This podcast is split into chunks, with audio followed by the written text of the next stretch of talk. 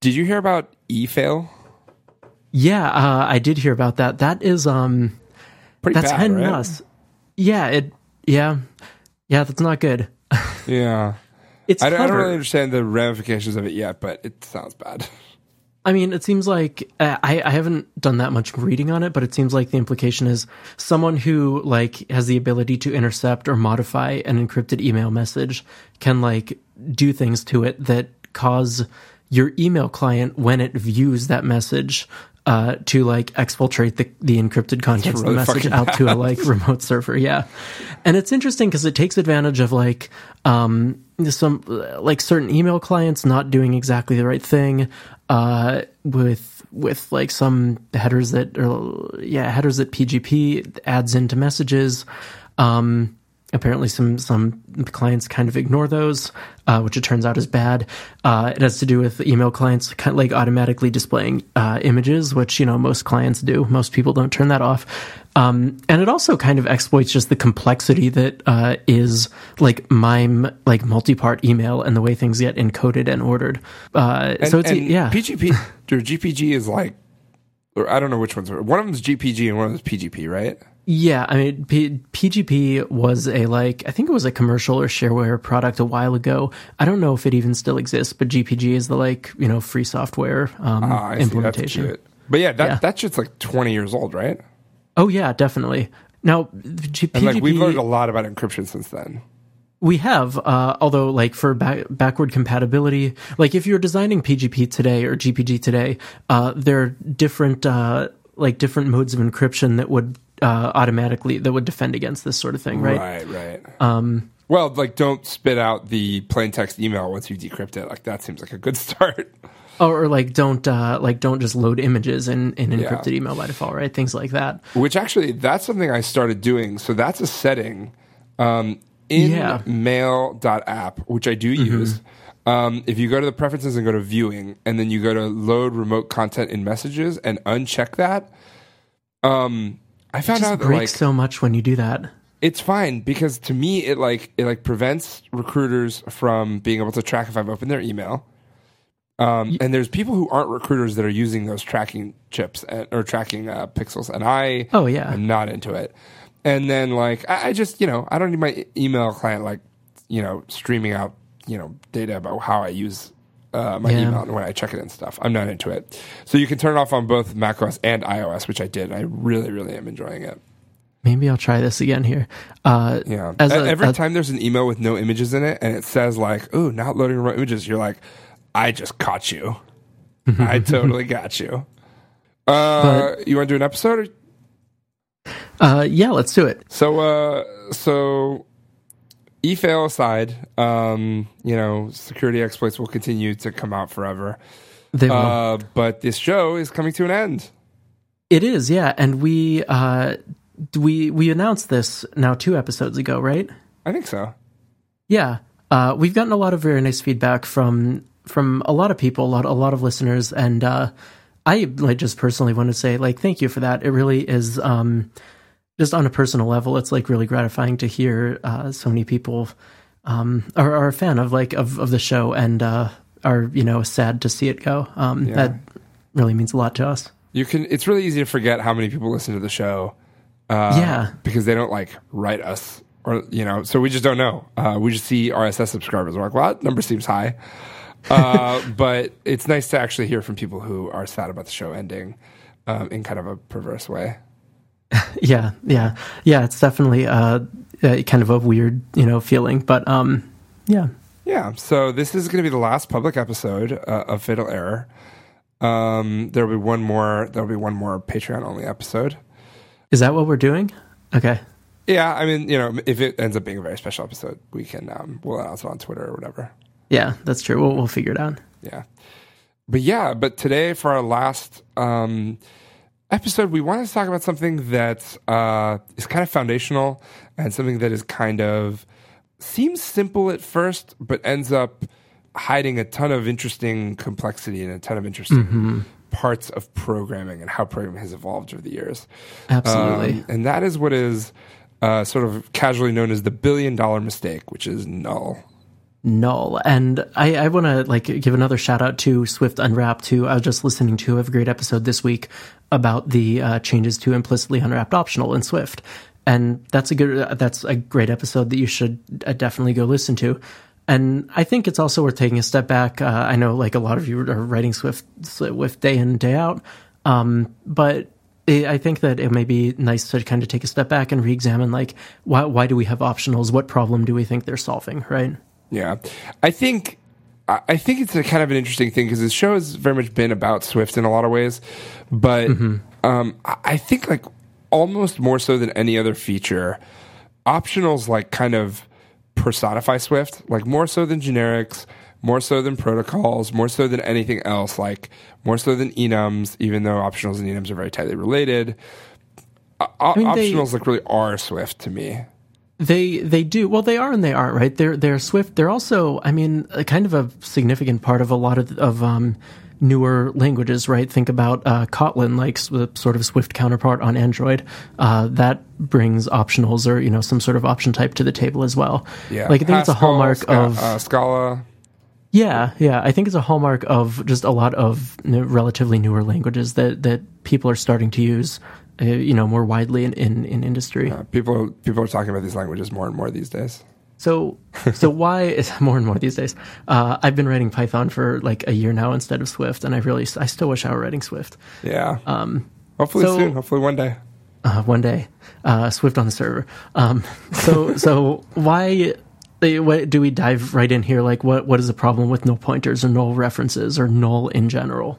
Basically, if you don't have something that lets you model things as optional and more importantly as non-optional, then every single variable, every single reference in your system ends up being able to be null at any point in time and there's no way to know before you run the code whether there's a null there or not. You can be right. pretty sure, you can kind of try to keep track of it in your head, which is how you do it in Python, how you do it in Objective C, but you don't really know that there's never going to be a null there. Right. There's no way for the, the compiler or the type checker to look at the code and say, yes, this is not going to be null. This is safe. To kind of like uh, a, a, little more formally say what like what Soroush is doing. Um, well, not even formally, just restate. Right. Yep. Um, in a language that has null pointers or, or null references, uh, then anywhere you have any any variable, any uh, you know instance that you think is is some type, uh, let's say is is an integer uh, it's actually like an that type or null. It's an integer or null, and I mean that means that and really like to be completely safe anywhere you use any reference to uh, to an object you have to like check that it is uh, check whether it's null or uh, make sure that the like whatever api you're using with can accept null values and i mean if you think about it like most of what your program does is like deal with references to things. And that's that's kind of a whole lot of uh you know if you're going to really like do things very safely that's a whole lot of um what's it like busy work to do as a programmer. Yeah. And humans are are bad at busy work and it's a lot to keep track of. And so like there will be mistakes or you'll take shortcuts because uh you know, this thing should never be null, even though maybe it can be null in this edge case. And like the compiler, your type checker, like can't help you. Your tools can't help you uh, f- find that um, find that case. Yeah, and I think like like one other important part of this is like there's no way to opt out of the nulls. Um, they are yeah. what they are. They're always going to be there, and there's just no way to get around it. Yeah, and I think that's part of the perniciousness of nulls is just you're gonna you have to deal with it. There's no other way to do it except just to keep track of everything in your head. Remember which APIs are allowed to accept null and which are not, and it just ends up it ends up being pretty painful. I think. Yeah, absolutely. So I mean, I remember the Objective C days. Objective C is a little bit more forgiving than a language like Ruby or Java because if you try to do something with nil, namely if you try to call a message on nil, it will work silently or you know, I think Chris would say that it would fail silently. Um, it'll do something silently, yeah. right? It'll, I, I, guess, it'll return nil or zero or you know a, a falsy value yeah. silently, which in a lot of cases may be correct and maybe sometimes isn't. It, it ends up being correct, like I want to say, like in eighty-five or ninety percent of cases, which is what's so pleasant about it, right? But then in those cases where it's not, you're just you like, get just some really obscure yeah. bugs where well, and it ends up happening way down the line. Yeah, yeah, it's it's not obvious what's going on. Right. Whereas in Ruby and Java, they blow up immediately uh, with a with the so-called null pointer exception, and um, and I mean they, they blow up immediately when you try to dereference a, a null pointer in um, like C and C and stuff, right? Right. C C has pointers, right? Yeah. Yeah. Uh, I don't know anything about C. Uh, that's fine. It's, it's it is, it is pointers. That's Yeah. and and any of them can be null. Yep. Um, so, so one thing that I think about is actually super interesting about this. I think like if you've been writing Swift for a while, you you you're you're deep in the optional world. You're learning all the strategies to, to deal with them. But there's like all these interesting little theories and all these interesting little things around it that I think are like super worthwhile to talk about. So, like one example is, you know, we're talking about let's say Ruby's null, where you send it a message and it blows up and you're talking about Objective C null, where you send it a message and it returns to you another value. If you think about it, that's kind of like um, a type that accepts all messages and a type that accepts no messages. Are you with me so far? Uh, yeah, yeah, definitely. So, so, so a type that accepts no messages can never take the place of any other object. Any other object that it does accept any messages, yeah. Yeah, yeah. Like if you know, let's say you have a number type and you have a, an add one message that you can send to it. Um, if there's nil in that spot and you try to send the add one method uh, or message, it will blow up immediately, which means it does not act like that object. Nil does not have like an is a relationship to that object that Exactly. it's supposed to be acting as. It- Yeah, but- but when I'm- it's in that, Yeah, but I'm even making kind of a broader claim, which is like, what messages does it accept? And then mm-hmm. when you flip it and you look at Objective C's weird nil, where it just accepts everything and just returns nil, it in some way, since it accepts every message, in some way it acts as a super type for every object. Because whatever message you send it, it's gonna it's gonna respond to that message. It's not always gonna respond in a way that you want it to, but it's gonna respond with something. Is it a does that make it a super type for any other type or a like subtype for any other type? I can't remember. It's a covariance and contravariance and bivariance. I, Uh, you might and right. your It point is that you can subtype. substitute nil for any other type, right? Yeah. Yes. Yeah. Essentially, yes. That is what I'm saying. Um, and it's again, it's not always going to respond correctly, but it is going to respond. And I think that like that interplays with like the Liskov's substitution principle, where a type is a subtype. Yeah, you're right. It's subtype relationship. A type is a subtype of another type if you can send um, the subtype in place of the supertype, and things will work. Now, it's not perfect because things don't always work because the responses that you get break a lot of contracts that um, Lis- Liskov Yeah. expects you to keep in place. But in a very weird way, nil acts as the subtype for every single um, every single sort of object that you could have in your system. In in Objective C. In yeah. Objective I, C only, yeah. I, I would push back a little bit and say, you know, if if returning nil for some things violates uh, an API contract, then and you're still violating the Liskov substitution principle, right? But um, Yeah, you are. You definitely are. But it's just it's. I think it's weird in that way, and I think that's part of the reason that it's It is, yeah. a little bit more pleasant to work with, um, as until you run into one of those kind of hard to debug bugs. Because it's at least closer to like following the the Liskov substitution principle. Yeah, fi- following some kind of type system. Whereas if it's um, like you know, if it's you know Java style, if you sort of convert that into the Objective C world, you are or sorry, if you convert that into the Swift world, you basically have your object plus one more enum case. And that enum case looks like it will accept messages, but in fact, it just blows up every time you try to touch it. Yeah. Yeah. So I think that's really weird and interesting. And I, I don't know. I think I think null is such a such a unique beast in our programming world because it um, causes so many problems. Like the inventor of it called it literally. He called it a billion dollar mistake, and I kind of wouldn't be surprised if it had caused more than a billion dollars of damage. Oh, I'm sure. Think about. I, I think this talk. So uh, in our show notes, we've linked to a talk by uh, uh, Tony Hoare, and uh, it's entitled "Null References: The Billion Dollar Mistake." Uh, and this is kind of a classic, uh, a classic talk, which you know I encourage you to watch when you have time.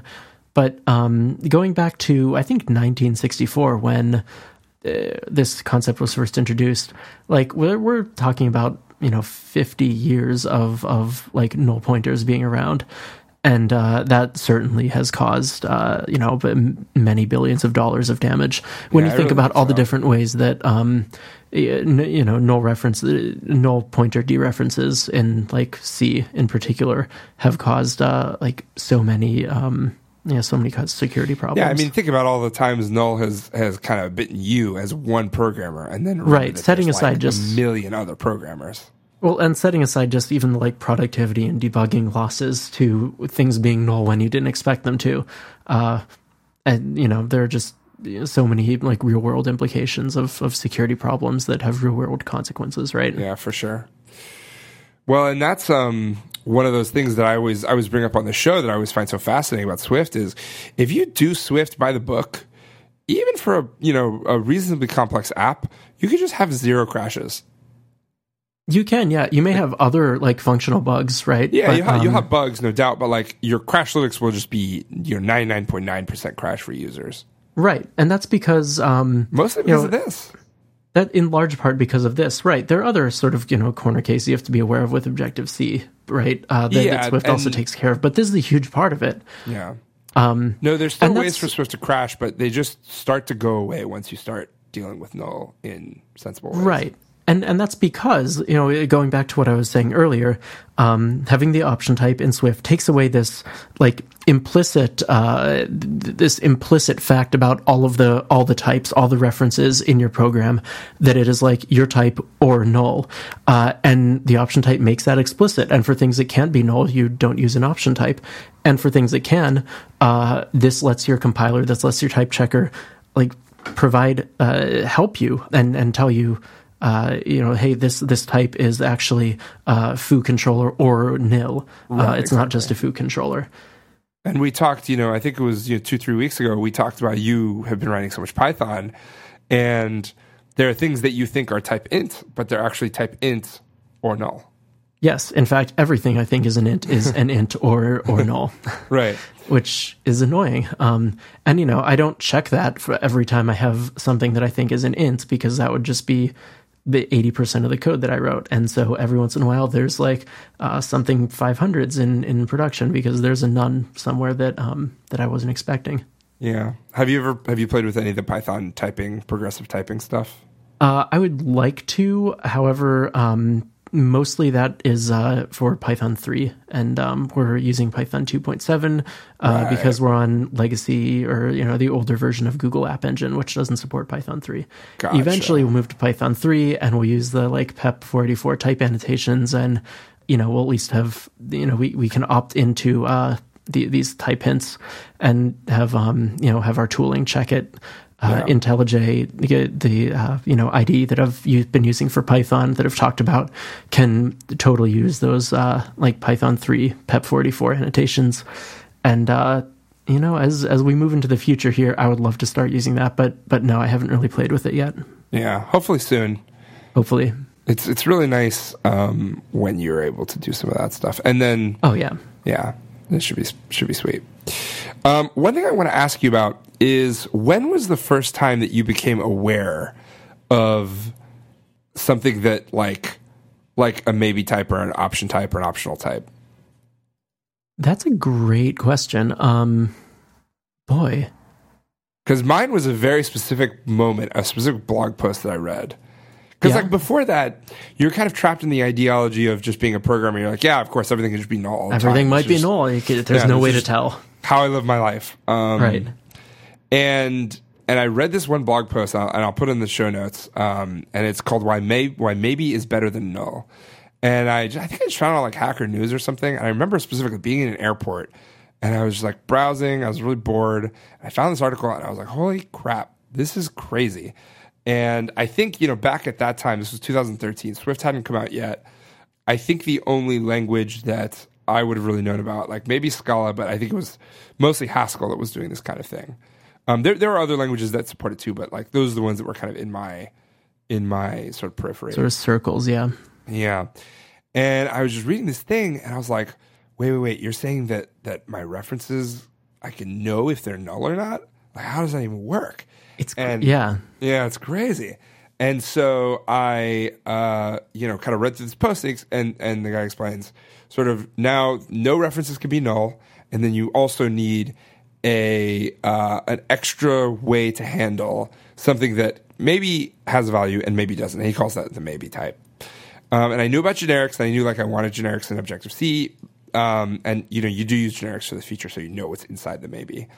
But, uh, sort of seeing this, was the thing that made me realize, like, oh my god, I absolutely want this like as soon as possible.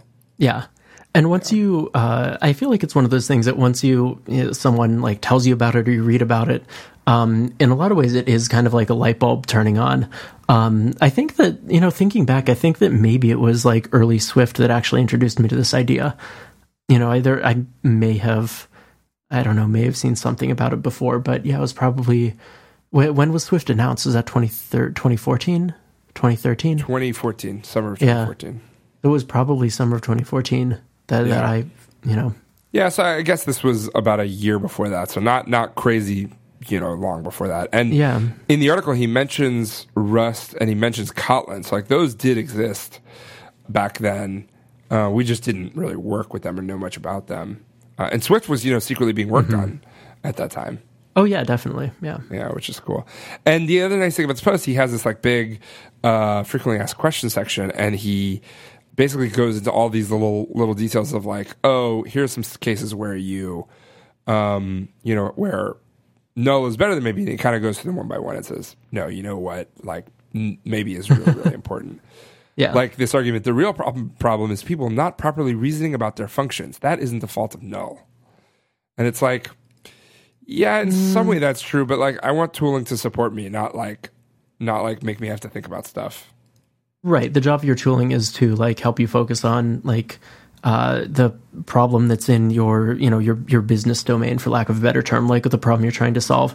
Not bookkeeping. Um, you know you probably you write in a language that uh, doesn't force you to to deal with pointers and and like very low level structures all the time. Uh, you're probably not writing um, your your applications in assembly code. And uh, yeah it's because your your tooling is here to help you. And so any uh, any of this sort of busy work that is not like your problem that you're trying to work on, that's not your business domain, that your tooling can, um, you know, they can take off your plate. Uh, that's a good thing because, you know, we like to think that I'm, I'm, I'm very smart. I can keep everything about this whole system in my head. Yeah, hundred thousand lines of code, no big deal. I can keep it all in my head. Humans are bad at that, right? Um, yeah. And if you have a, a, tool that can like check that entire 10,000, 100,000 line code base in, in a, you know, a few seconds, and for you know all these you know th- these kind of mistakes uh, that's just clearly a win. Yeah i think so too. So i kind of want to take it in like a slightly different direction and talk sure. about sort of the galaxy brain feeling that working with optionals can start to give you where like you're like oh i can use an optional here to solve this problem. But then over time you start to realize like an optional isn't actually the right solution here and I can actually go a, a, level up and make something that is even more safe and even better. And so I wrote this post. Uh, it was a little while ago. I guess it was last year. Um, and it's called was that. This really one, a year ago? Yeah. Yeah, it was called that one optional property. And this is actually one of my favorite posts I've ever written. And what I argue there is that like sometimes you're like working with some code and you're just like, you know what? If I just add one more property to this thing, I just make it optional. I just turn it on in some cases and leave it off in other cases, then this this will be perfect. And like I can solve my bug or I can uh, build my feature or whatever. And the argument that I make in this post is that that is a big, big flaw in terms of the, the design of your uh, types, essentially. Mm-hmm. So, what do I mean by that? So, the, the example that I read through in the blog post is imagine you have a view controller where the view controller either is you know presented normally or maybe it's presented via a push notification.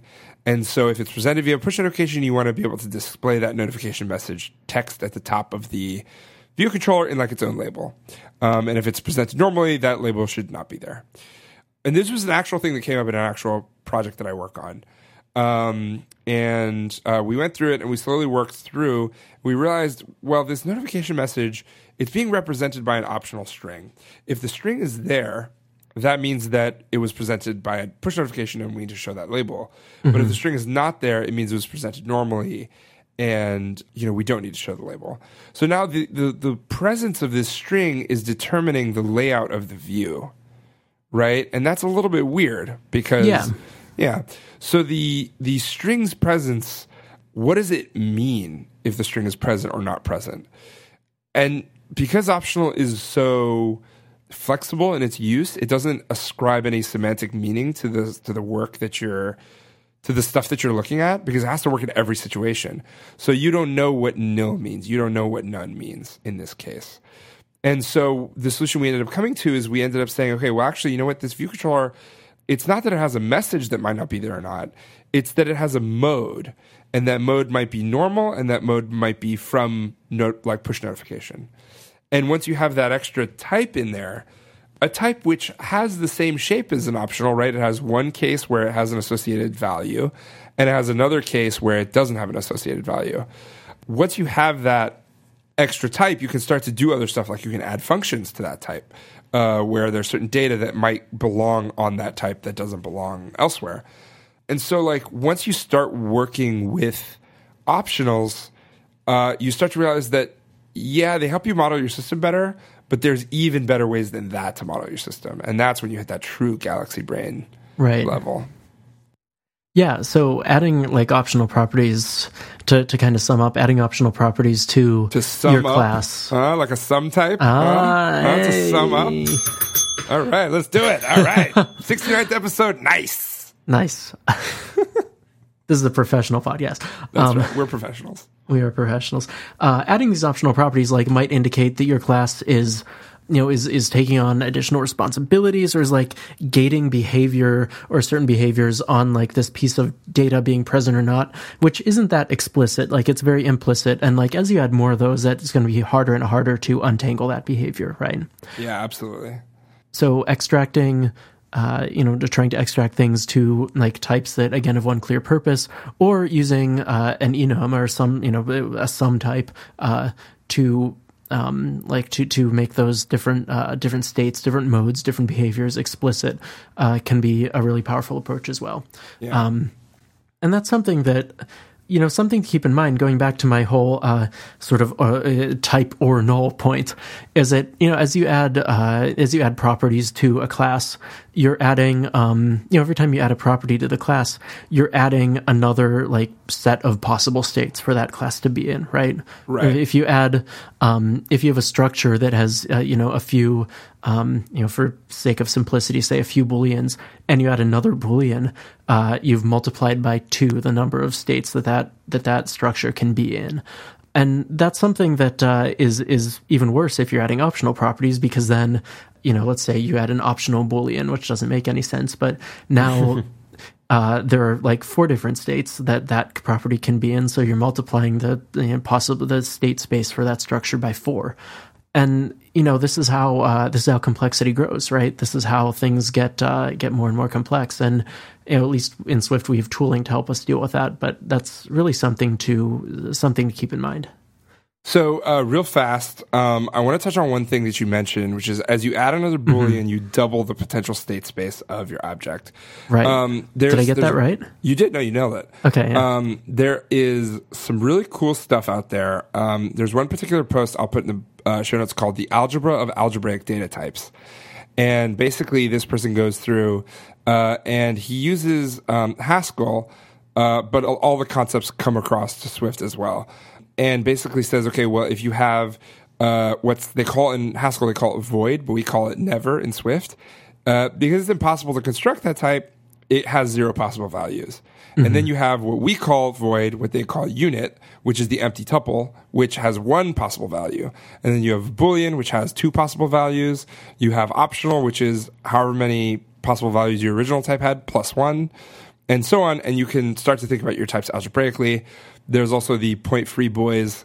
Uh, they did an episode on this stuff, and it's actually super cool. And there's uh, there's a ton of really interesting analysis that you can do on your uh, on your types and and figure out sort of what your types are representing. And the crucial thing here is that your optional type represents Uh, let's say you have an optional boolean, like Chris mentioned. It's the two from the boolean plus one more case from the from the optional. Right. So I guess adding an optional boolean multiplies your state space by three, not by four. But like, Yeah, exactly. it is Um, strictly worse. Yeah, it is strictly worse, and it's and and again, like maybe there maybe there is a th- maybe there are really three states there, right? Like maybe it's uh like my promises, for example, they're either pending or failed or uh, succeeded. That's like that's three states. You really need to represent three states. Yeah.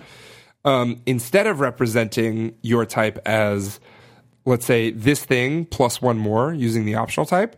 Uh, it might be valuable again to make your own enum and say, you know what, I'm just going to actually make my own enum that has exactly three cases, not use optionals at all, um, and say, uh, and, and take those basically those uh, potential values that you had before, true, false, and nil, and give them real names and give them real values and semantic meaning and all of that.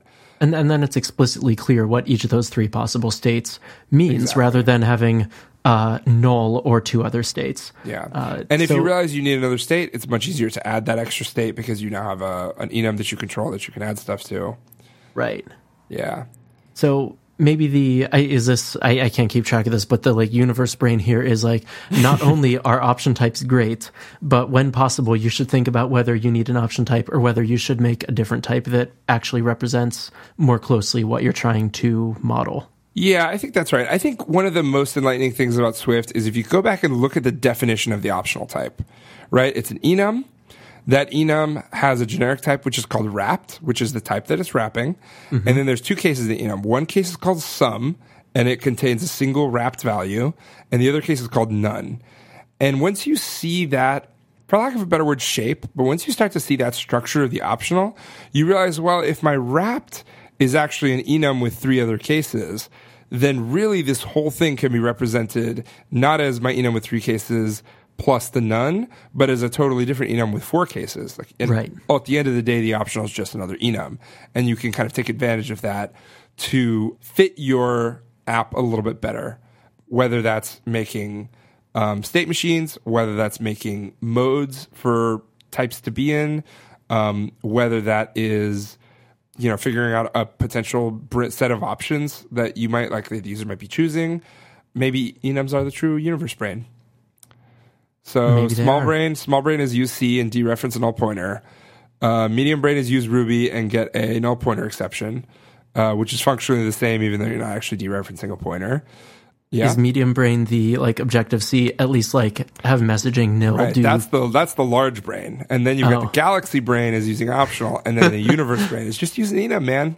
It's all good. Just use. Wait, how many brains are there? I, I thought there were want. only four. Oh, okay, No, fair they, enough. they get really big. There's Um. there's some with six, seven, fifteen. wow, that's a, a lot of brains. Universe brain is a very uh, it's a very flexible meme. It's know? a malleable. It's yeah. uh, you know you could shape it to exactly what you want, just like an enum. okay, all right, I figured it out. We're gonna put in the show notes. We're gonna put a new enum called brains, and it's gonna be small, dot, you know, case small, case medium, case large, case galaxy, and case universe. Now, does that have to be? Uh, I forget where we landed on enums. Does that have to be declared a like um, extensible enum or something? Ooh, is it a frozen enum or a not frozen enum? I don't think it's a frozen enum. I mean, Yeah, you might want to add more. You know, more later. Uh, yeah, absolutely. You, you forgot medium. There we go. Yeah, now we're. I'm literally typing this in the show notes right Oh now. yeah, I'm watching Soroush type now. The miracle of uh, real time text editing over the internet, which is cool. We're f- like, think about how this works. Like we're 500 miles apart. We're like talking and like writing on the same document. Like that would be hard to do with paper in person. Uh, do you remember SubEthaEdit from back in the day? I do. Yeah, SubEthaEdit was so bomb. it really was. Yeah. Yeah. Yeah, I still think about that. Like back in those days before Google Docs, it was just like a Mac app and you could just edit the stuff together. It was edit like code, edit whatever. We didn't use Git, we didn't use any of that stuff. We just used SubEthaEdit. it was great.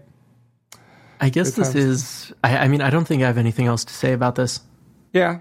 Um, optionals are really good. Really lean into them. Try not to use exclamation points and force unwrapping and, and implicitly unwrapped optionals. Uh, try to use the natural facilities like if let, guard let, the question mark, question mark operator.